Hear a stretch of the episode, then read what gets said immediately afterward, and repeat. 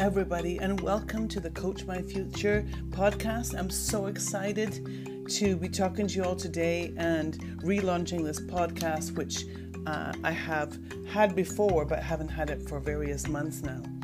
And so I'm so excited that you're here to this uh, podcast today. And so, welcome to everybody. Let me just tell you a little bit about me and why I started this podcast. My name is Sally Forsyth, and I am a ADHD life coach. And I help adults and young people with ADHD to overcome the unique challenges that they face and any obstacles that they may have in their path to try and maximize their success in their personal and professional lives. I myself, before I became a life coach, worked in education for many, many years in high school. And so I had students with ADHD, and I realized the specific challenges they had, as well as being the mother of an adult daughter with ADHD. And uh, I know uh, the challenges that she has seen um, in her adult life as well. So, this is why I've decided to relaunch the podcast again to kind of share with you some of the things I've learned along the way and um, try and be of help and to be of service.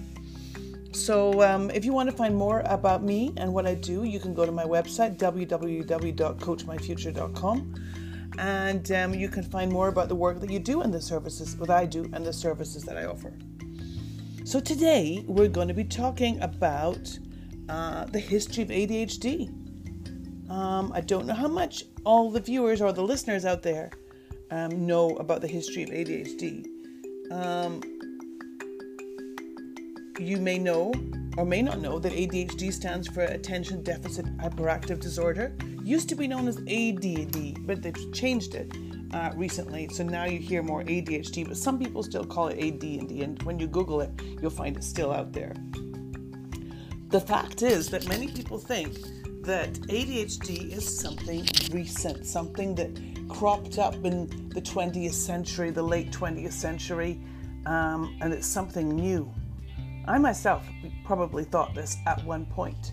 Um, people thought that maybe it's because it's caused by our modern lifestyle, our modern diet, uh, the stress of modern living, the different educational systems we have, or um, different diff- changes in family and lifestyle.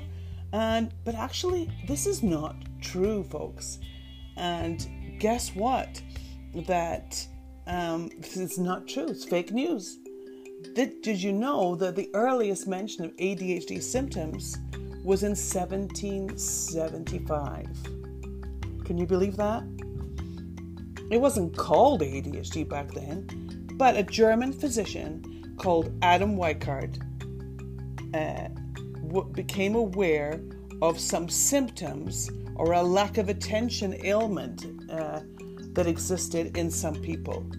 Unlike other experts of his time, Weikard believed that illnesses or ailments had physical causes. At this time, the dominant thinking was that illnesses had moral causes or spiritual causes. And although he didn't have the terminology we now have to describe symptoms, uh, w- w- to describe ADHD, he did describe symptoms of a lack of attention ailment or disorder, which are very similar to the present day definitions of ADHD. So 1775, that is 250 years ago, something like that, without quickly without using a calculator, it's something like that. So that is pretty amazing. When I realized that, I was that was pretty mind blowing because it is not something new. It's been around for quite a long time. Um, so um, later on, uh, in the 17th century, in the 18th, in the 18th century rather, in the 19th century, there's other people that uh, have observed ADHD symptoms as well. We can even find cartoons in the 1800s with characters like Fidgety Phil and Johnny Head in the Air. So, can you believe it? There was people there described with the symptoms of distraction or uh, being hyperactive, but they just didn't have a technical name for it.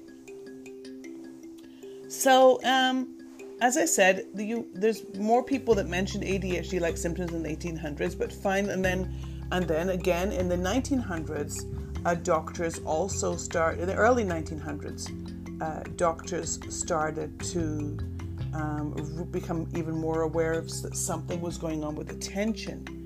um, it wasn't until the 1960s uh, that the Diagnostic and Statistic Manual of Men- Mental Disorders, or DCMD, started to describe the symptoms of ADHD and began to work on the criteria for meeting this disorder. So then it became a bit more technical and a bit more identified, you might say.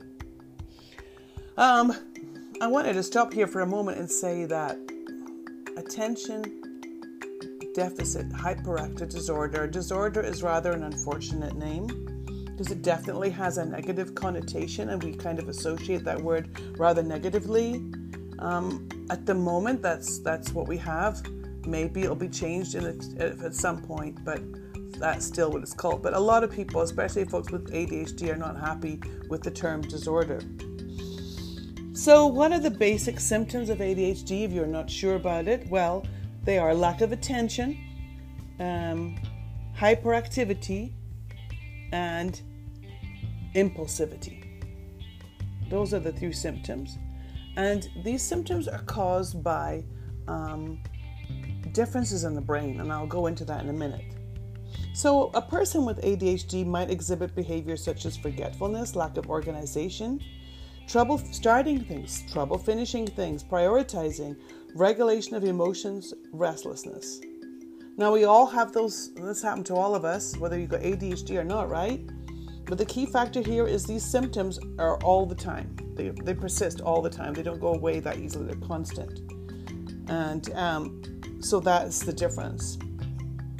So then, um, with ADHD, there's different types of ADHD. There's the inattentive type, the person who's daydreaming, distracted, has trouble with concentrating.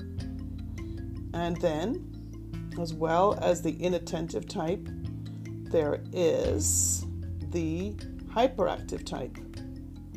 Okay, person who can't keep still, fidgeting, very restless, interrupts all the time, disruptive, that kind of thing. And then the other type of ADHD is a combination of the two.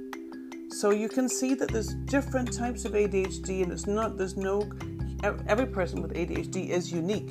So um, it's but those are the two kind of uh, main observations that people have seen. Speaking as an ex high school teacher, you definitely see all these subtypes in school. Often, the hyperactive student or adult is easier to detect than get diagnosed.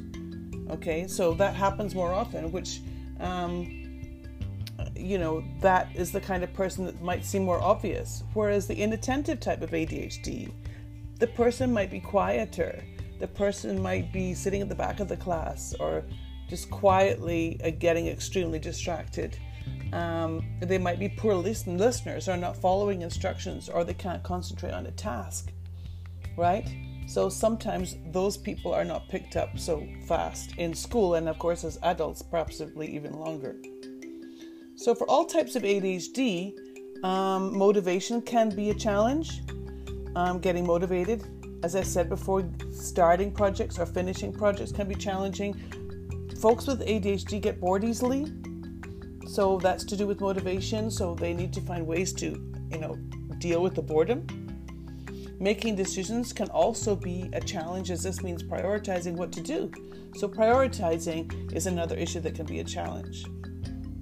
So, as I said before, um, all of this is about the um, a, is in relation to the ADHD brain. These are brain uh, impairments, if you will. Okay, this has nothing to do with your personality or your character. It just means that the ADHD brain works slightly different. It doesn't produce the same t- amount of chemicals, um, such as serotonin, that the average brain does. And so, therefore, the messages don't get to the brain in the same way. So, in an ADHD brain, uh, the executive functions are um, impaired, for lack of a better word. I don't really like that word, but right now that's all I have. So, executive function is if you can imagine a conductor conducting, uh, who's conducting an orchestra. That is what the job of the executive function is to the brain. It oversees the organizing, the regulating of emotions, um, sending messages here, sending messages there, prioritizing, making decisions, impulsivity, uh, just concentration. All of these things are organized by the executive functions of the brain. And in the ADHD brain, this can often be, uh, this is affected, this is uh, impacted in some way. It's important to, to understand this, and it's important to tell people about this who don't understand about ADHD because it is a brain problem. So the ADHD brain is different. Um, it's not a mental illness, it's not a behavior problem. It is, and I'll say it again, an impairment of the brain's self management system. Okay? And so the self management system is what I mentioned as the executive function. Okay?